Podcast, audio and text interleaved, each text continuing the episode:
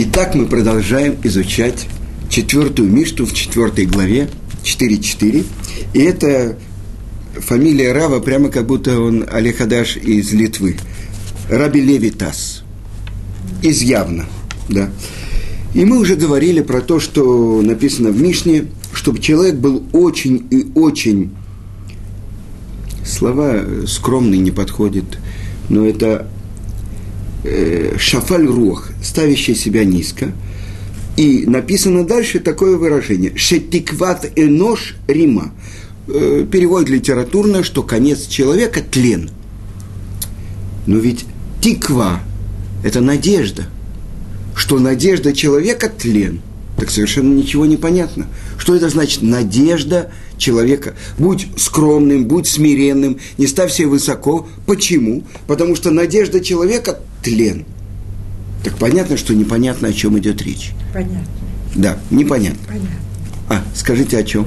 Потому что человек не знает, когда он уйдет из жизни. Так. И любые его надежды – это клюм. Они могут осуществиться, могут нет. Нет, здесь же говорится, потому что надежда человека – тлен.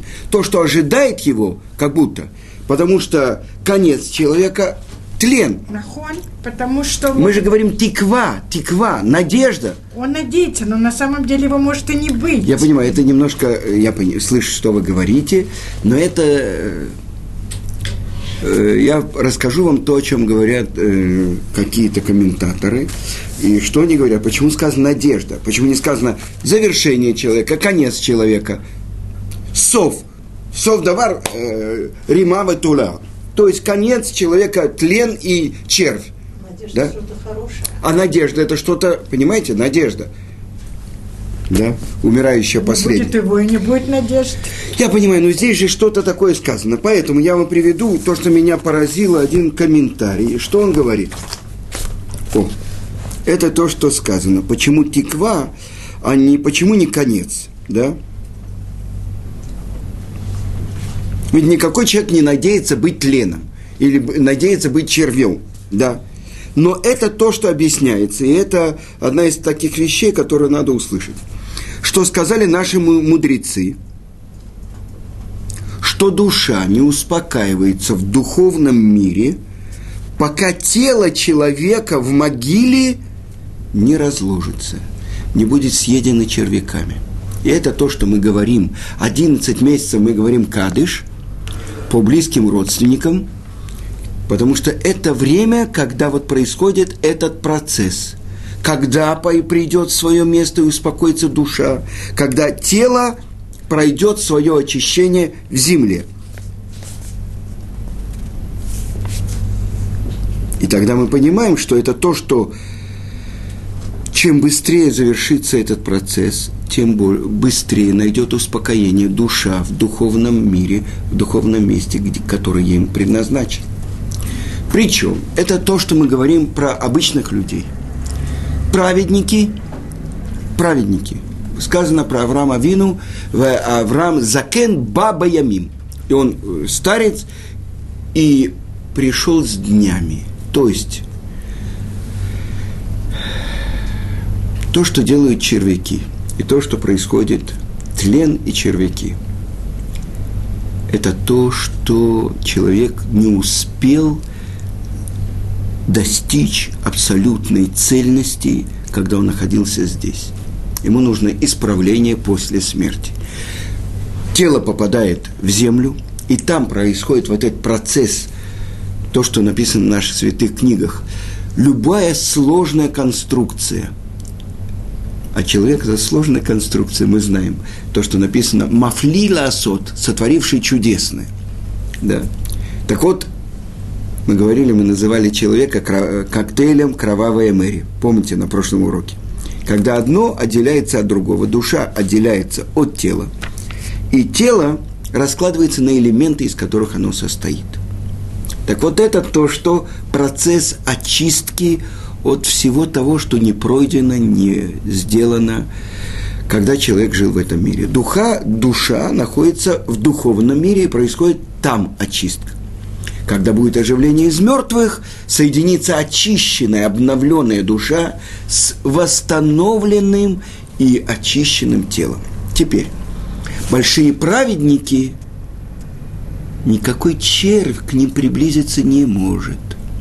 Это, прежде всего, наши праотцы, это большие праведники еврейского народа, которые полностью исполнили свою работу в этом мире.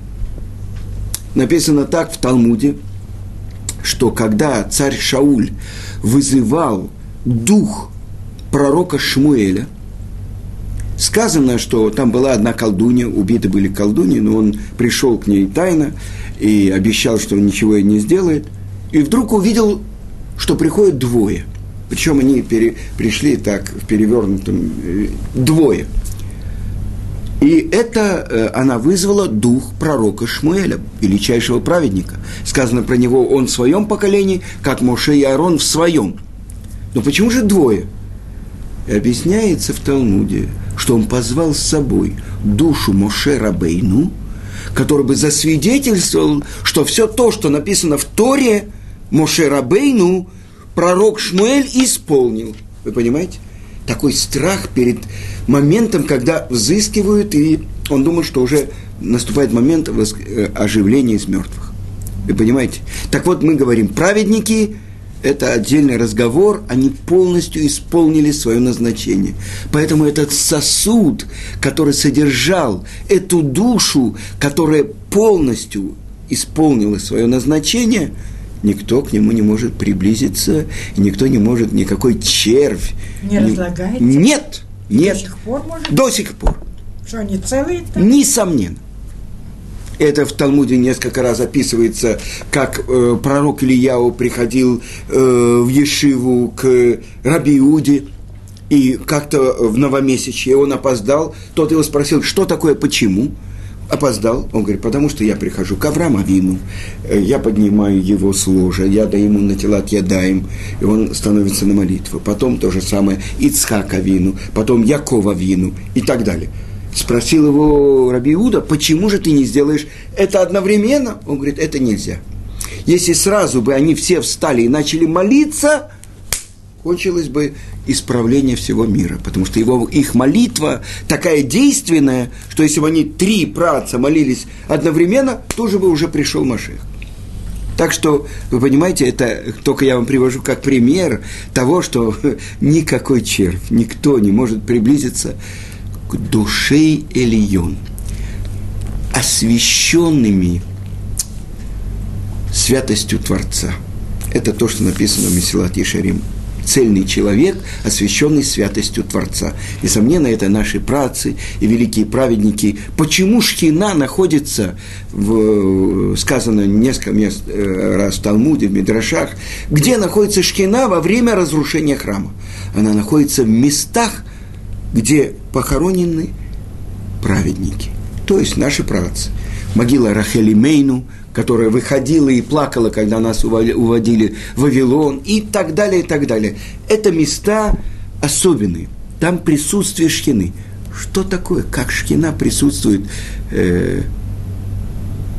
Это же как будто есть целые мишнайот, которые говорят, что мертвец – это ави авота тума, то есть отец отцов нечистоты. Так... Как же там Шхина? Потому что это как человек, который спит. Это то, что написано, например, про Мордыхая, когда пророк Ильяу поднялся и разбудил праотцев, что вот такое, такое страшное постановление об уничтожении всего еврейского народа, спрашивают праотцы, а есть ли там кто-то, кто может снизу простучаться. Это Мордыхай, Бен-Еир, Бен-Киш, Иш-Емини, который осветил глаза всего народа Израиля, который простучался в... Вы понимаете? Вот это соответствие того, кто там, и тот, кто здесь. Праотцы – это, понятно, место присутствия Шхины. Теперь, это мы объяснили тиква, что для всех нас, простых людей, это значит, когда происходит очищение тела, когда разлагается и черви поедают все то, что это человек лишнее здесь ел, да, ну, это значит такая тема, острая. Я хочу вам сказать, написано так неоднократно, тоже в Талмуде, это Гаон из Вильна, в комментарии на Мишли приводит, что нет у тебя ни одной мицвы, с которой бы не связано было оживление из мертвых. Если бы здесь, в нашем мире, мы могли получить тот свет духовный, который связан с каждой заповедью, то каждый бы человек ходил как, я не знаю, как маяк, как прожектор от одной заповеди. Но объясняется так, что в этом мире нету платы за заповедь. Невозможно отплатить. Почему? Потому что заповедь, все деньги мира собираем на одну сторону, и одну заповедь одного человека, одного еврея на другую, все эти деньги ничего. Почему? Потому что это из другой валюты. Заповедь, она из духовного мира. И это то, что Гаон говорит, не интересуйся, не надо заниматься подсчетом заповедей. Потому что каждая заповедь включает в себя все шестьсот тринадцать. Вы понимаете, что это такое? Приводит пример Хофец Хаим. Пришел к нему один мудрец из Радины и сказал, так нищенствуют э, еврейские мудрецы в Радине. Я хочу, а это его зять, я хочу отдать плату за свою заповедь, то, что я сегодня надевал тфилин, чтобы все получили благоденствие, полный заработок, в, хотя бы в Радине. И тогда Хофец Хаим ему сказал, представь себе, вот ты знаешь, у нас лавочка есть, есть лавочник и так далее. Представь себе, приходит человек и дает ему э, миллион, э, чек на миллион, ну, э, раньше это было, ну, рублей, например, рубль, царский рубль, да, и говорит, дайте мне, пожалуйста, сто грамм леденцов. Он продаст всю свою лавочку, у него не будет э, весь Радин, я не знаю, все, все, все, не будет возможности оплатить, так это то, что ты предлагаешь сделать, ты понимаешь, потому что мицва, она из другого теста. Ну, сейчас придет здесь. Я вот э, полторы недели тому назад был в России. Так вот сейчас я показывал, э, я подарил э, у одного человека, я менял доллары. Я говорю, а вот это хочешь? Он говорит, а это ж сколько? Я показал, ну, в России идет, это рубли. Я говорю, вот это я тебе дарю десять рублей. Сколько это? Треть доллара. А пять тысяч рублей? Он мне может поменять? Нет. Потому что такая валюта здесь не идет. Вы понимаете? Уже в Москве можно поменять шекели даже на рубли. Это уже есть. А вот здесь рубли поменять невозможно. Так это то, что мицва связана с тхиятом митим, с воск... оживлением. Почему? Потому что что такое мицва, мы говорили, это возможность объединения с источником жизни. Это мицва. Вы понимаете? Так здесь я связан с Творцом через то, что я исполняю Его волю. Так э, нет во всем мире возможности э, за это оплатить. Теперь, объясняет Хофец Хаим, что человек, сколько людей готово заплатить огромные деньги, сотни и сотни тысяч долларов, чтобы получить почет. Да? Тогда что объясняет Хофец Хаим? Что это такое? Он цитирует Рамбана, который говорит, поэтому в Торе не написано «плата за заповедь», потому что это из другого мира. Теперь человек, который хочет здесь получить почет, ну, это то, что мы говорили, будь очень и очень шафаль рох, то, что Рав Левитас учит. Потому что если ты здесь хочешь получить этот почет, так это твоя плата здесь вместо будущего мира. Вы понимаете? О. Тогда это...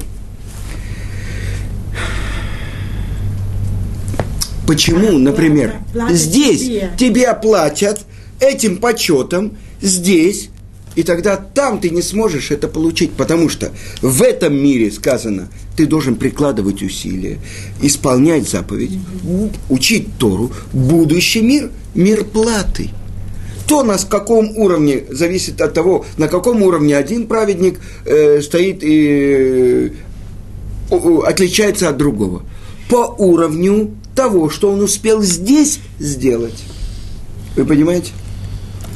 Я вам приведу сейчас это... Вы знаете, что это большое унижение для человека, например, собирать деньги. Для даже... Я один раз в жизни ездил в Америку, собирать деньги для ешивы в Москве, Торат Хаим, был в Чикаго. Это была Ханука, и я обычно дома у себя, есть такой по Гаону из Вильна, мы зажигаем со шкии, как только заходит солнце, мы уже зажигаем свечи, чтобы они горели еще полчаса после выхода звезд, все замечательно. Там я стучусь в дом, и мне хозяин дома говорит, ну я же зажигаю свечи. Приди через полчаса. А я-то не зажигаю, вы понимаете? Или когда тебе дают какую-то, ну, какую-то небольшую труму, да? И ты должен сказать, я вам очень благодарен. Вы так помогаете поддержке Торы. Я бы ему заплатил в два раза больше, чтобы я у него не брал эту сумму. Вы понимаете, что это такое? То есть, это работа очень хорошая над своими э, э, гордыней, скажем так, да? Теперь, объясняет это Хофец Хаим, и он говорит так.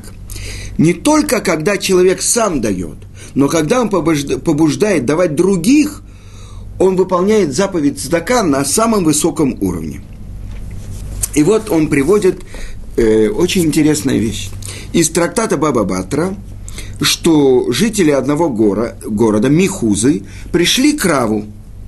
И, пожалуй, что у них очень тяжелое материальное положение, потому что власти города, не евреи, естественно, Мехуза, это я понимаю, что это в Вавилоне, э, по, очень большие налоги с них требуют. И тогда он какой совет им дал?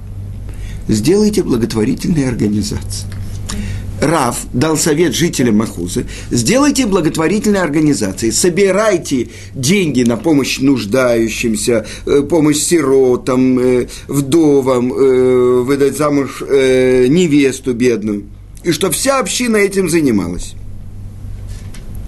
И он понимал, что те, кто занимаются этим, для них это будет дополнительное напряжение. Но что вышло? Небесный счет, вызвавший давление на население города, пополнится их усилиями, и тогда внешний гнет правительства отойдет, ослабеет. И так и произошло. Как только они сделали благотворительные организации, правительство снизило налоги. Так вот, объясняет он очень важную вещь, Хофец Хаим, что стресс, напряжение спускается свыше, так же, как и деньги. И когда человек прикладывает усилия для выполнения заповеди, делает добро, а часто бывает, что, знаете, когда человек делает добро другому, он дает ему маленький камешек. Потом ты бросишь в меня этот камешек, а не большой. Потому, вы понимаете, ни одно доброе дело не остается безнаказанным. Не слышали? Слышали. Что это такое? Потому что любой человек, он не хочет быть должным. Если он мне сделал что-то хорошее, так может у него корыстный интерес. А сколько раз было, что, ну, например, вот он говорит, человек собирает деньги, да, и э, испытывает унижение, а когда он раздает, на него могут накричать и так далее. Очень много. И так написано в Шулхан Арухе, в разделе Юрэ-Деа, он говорит, что тот, кто сам э, занят тем распределением благотворительных фондов, когда на него кричат, сердятся, он получает большую награду вот за эти свои страдания. Да? И это то, что на, написано в Торе. «Открывай, открой свою руку твоему брату». Это бедняки, нищие. Так вот, он говорит... Что это сказано, сказано в строчке, говоря, «Вани мецавелеха леймор», а я заповедую тебе, говоря. Что значит это слово «говоря»? Надо не только давать нуждающимся, но и говорить, чтобы другие давали. И это приводит к потрясающим последствиям. И вот он приводит пример, это... То, что перед Второй мировой войной Раби Элханан Вассерман, который погиб в девятом форту э, духовно, в, в, под Вильно, девятый форт, нет, в Ковно, Ковно. Э, в Америке, он перед войной был в Америке, собирал деньги для своей ешивы в Барановичах. Вот. И он встретил молодого человека, который активно участвовал в общественной жизни, преуспевающий бизнесмен, и он ему дал совет: посвяти себя помощи другим людям. И это, эти слова определили будущее человека, Раби Элимелека Габриэля Треса, который возглавил организацию Ацола, которая была в Америке. И он оставил свой бизнес и посвятил себя помощи евреям. И его талант, общительность, мужество, с которым он призывал других евреев, привели к спасению десятков тысяч евреев во время катастрофы. Он пробивался до президентов и так далее. Что он только не делал. Доставали деньги для Ешивы Мир, то, что посылали в Японию. Да, невозможно посчитать, сколько жизней и слов Торы, и молитвы, и мицвот произошли от этого одного совета Раби Элханана Вассермана. И немножко времени у нас еще есть, так я хочу привести то, что Рамбам приводит на э, эту нашу мишну. И что он говорит? Ну, то есть, как бы мы говорим, с одной стороны почет, с другой стороны убегать от почета, да, ставить себя низко, потому что знай, куда ты идешь, что там будет потом, да. И Рамбам говорит так. То есть, это одно из тех качеств, которым человек должен ставить себя низко и низко, а не стремиться. На самом деле, любой человек хочет, чтобы его уважали, чтобы его почитали, чтобы ему давали славу и так далее. Так вот, что это значит? Он говорит, не, не получать здесь. И он приводит одну историю. Он встретил одного тайного праведника. Это то, что хасид называлось тогда. Вы понимаете, что Рамбам жил за много веков до возникновения направления в еврействе хасидизма. А хасид – это был тайный праведник. И праведник не может быть, не быть великим еврейским мудрецом. Потому что если одно без другого, то сказано, что нет праведника, не ученого еврея. А он был великий праведник. И вот он и спросил у него: скажи, какой был самый счастливый день твоей жизни? Сейчас я расскажу историю, чтобы вы сразу не воспринимали, мы должны ее понять. И он рассказывает. Я плыл на корабле, и я купил самое дешевое место. Это среди корабельных канатов. А на корабле плыли там банкиры, бизнесмены и так далее. У них были каюты и все. И вот я лежал вечером между канатами и так далее. И вышел какой-то вот такой вот, я надеюсь, что это был не еврей, да. И он увидел вот этого человека, который среди канатов. И он повел себя как животное. Он своим естественный это, и да, вылил на этого человека, на этого тайного хасида. История. И вот что он рассказывает, что я в этот момент обрадовалась. Чему? Что у меня в сердце не возникло к этому пустому, ничтожному человеку никакого как бы э, гнева, ничего.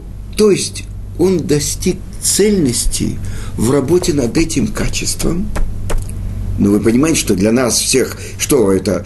Так, э, я задал вопрос, если он еврейский мудрец, да, то как же так? Он должен был бы в ответ на то, что его так оскорбили, это же не его оскорбили, оскорбили Тору, да? Так он, как же это так? Одно соответствует другому.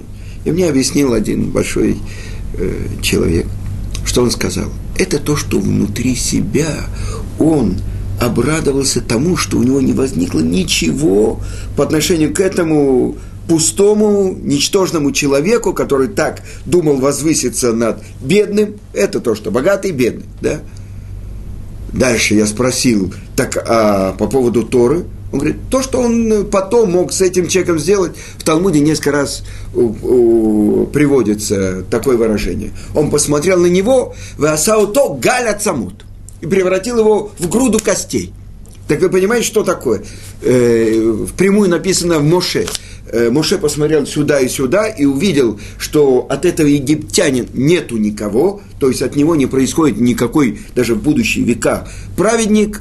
Это и превратил его, произнес имя Творца, и этот египтянин тут же упал. Вы понимаете, тот, кто достигает такого уровня, это очень трудно понять нам. Несомненно, любой человек, которого я, ну, за исключением, может быть, одного или двух в жизни, кого я могу представить на месте этого э, тайного праведника. Любой бы человек, э, что бы он сделал, вы понимаете, то есть э, почет Торы. Так из-за почета Торы, может, он его и превратил потом в груду костей. Но главное, что внутри себя вот это камертон. Ведь главное это камертон, это не то, что снаружи, а только то, что внутри. Так вот этот камертон, насколько человек победил в себе вот эту гордыню, насколько человек живет в мире Творца так, что то, что ты мне, Творец, даешь, это самое лучшее, что у меня есть. Я не поднимаю себя э, ни над кем, потому что я как сосуд, как орудие в руках того, кто меня послал сюда. Вы понимаете? Это сказано про больших праведников. Отмени свою волю перед его волей, и тогда он сделает твою волю, как свою волю. Так мы понимаем, что это... Э, мы не понимаем прежде всего. То есть никто бы себя на месте этого праведника не мог. Ну, никто, насколько я... Я думаю, что один или два максимум человека, которых я встретил за свою жизнь, могли бы... Я не буду говорить имена. Да? Могли бы оказаться в такой ситуации... Я вам приведу пример, хорошо. Это... Я не знал эту историю, но... Я расскажу про Рава Ицкока. Это он шел по Геуле. И вдруг шел молодой человек, такой, не обращая внимания, и он плечом его задел, и он упал. И там лужи были и так далее. Как только Рав Ицкок поднялся, он сразу посмотрел на небо и сказал, он случайно это сделал. Вы понимаете? То есть он сразу, чтобы не было претензий к этому, понимаете? Но это надо думать про то, как оправдать того. Так мы понимаем, насколько мы далеки от этого понимания. Сказано, что каждый, который закрывает свой рот э, в то время, как его кто-то позорит, э, нет ни одного творения, включая ангелов, которые бы увидели ту плату, которую получает такой человек. У меня есть пару минут, я вам приведу историю. Это один человек, у которого не было детей. И он каждый год приходил к Рав Хаиму Каневскому и спрашивал, ну что, ну что? Тот ему сказал, все, я тебе уже рассказал все, что во всей Торе написано. Остался последний вариант. Какой? Ты должен получить браху от того человека, которого поз- опозорили, и он промолчал. Вот этот человек, если тебе даст браху, все, будут у тебя дети. И он был на какой-то свадьбе. И вдруг пришел какой-то человек и начал при всех позорить отца невесты. И вдруг этот человек подбегает, родственник, и говорит, не отвечай ему, не отвечай ему, не отвечай ему. Этот отец невесты, он уже пунцовый, красный, этот его позорит, позорит, еще этот что-то от него требует. В общем, он сдержался. И после этого он говорит, ты знаешь, у меня нет детей, мне нужно браху. Ну иди к Рав Хаиму Каневскому. А Рав Хаим Каневский сказал, чтобы я пришел к тебе. Дай мне браху. Ну, на тебе браху, чтобы у тебя были дети. Вы понимаете, через год у него родился ребенок. Так что, что это такое, когда человек внутри себя побеждает это естественное желание быть важным, быть уважаемым и так далее. А как только человек начинает надуваться, границ надувания нет, вы понимаете? Границ нет, А тем более, если у него есть пьедестал, деньги, так он надувается еще больше. А если у него есть э, хорошее знание, так это же... А если у него есть понимание, действительно. Насколько это опасная вещь, что Тана учит меод-меод, очень-очень, работая над этим, чтобы выдуть этот самый пар из этого мыльного пузыря. Потому что если здесь ты получаешь в этой валюте здесь, в почете, то этим значит, что ты уже получил все здесь. Вы понимаете? Так мы понимаем, насколько мы далеки от этого хасида, о котором говорит Рамбам, от, даже вот от этого. Когда я бы упал в лужу, первое, что бы я сделал, где этот... Да. Ну, а в этом разница между нами и большими людьми. А Рав Ицко вскакивает и говорит, он не виноват. Вы понимаете, что это такое? Так мы понимаем, насколько мы далеки от... И куда нам надо, над чем нам надо работать. Ну, в общем, чтобы Ашем нам помог, чтобы мы действительно учили для того, чтобы исполнять, а не только для того, чтобы учить. Аминь. Все.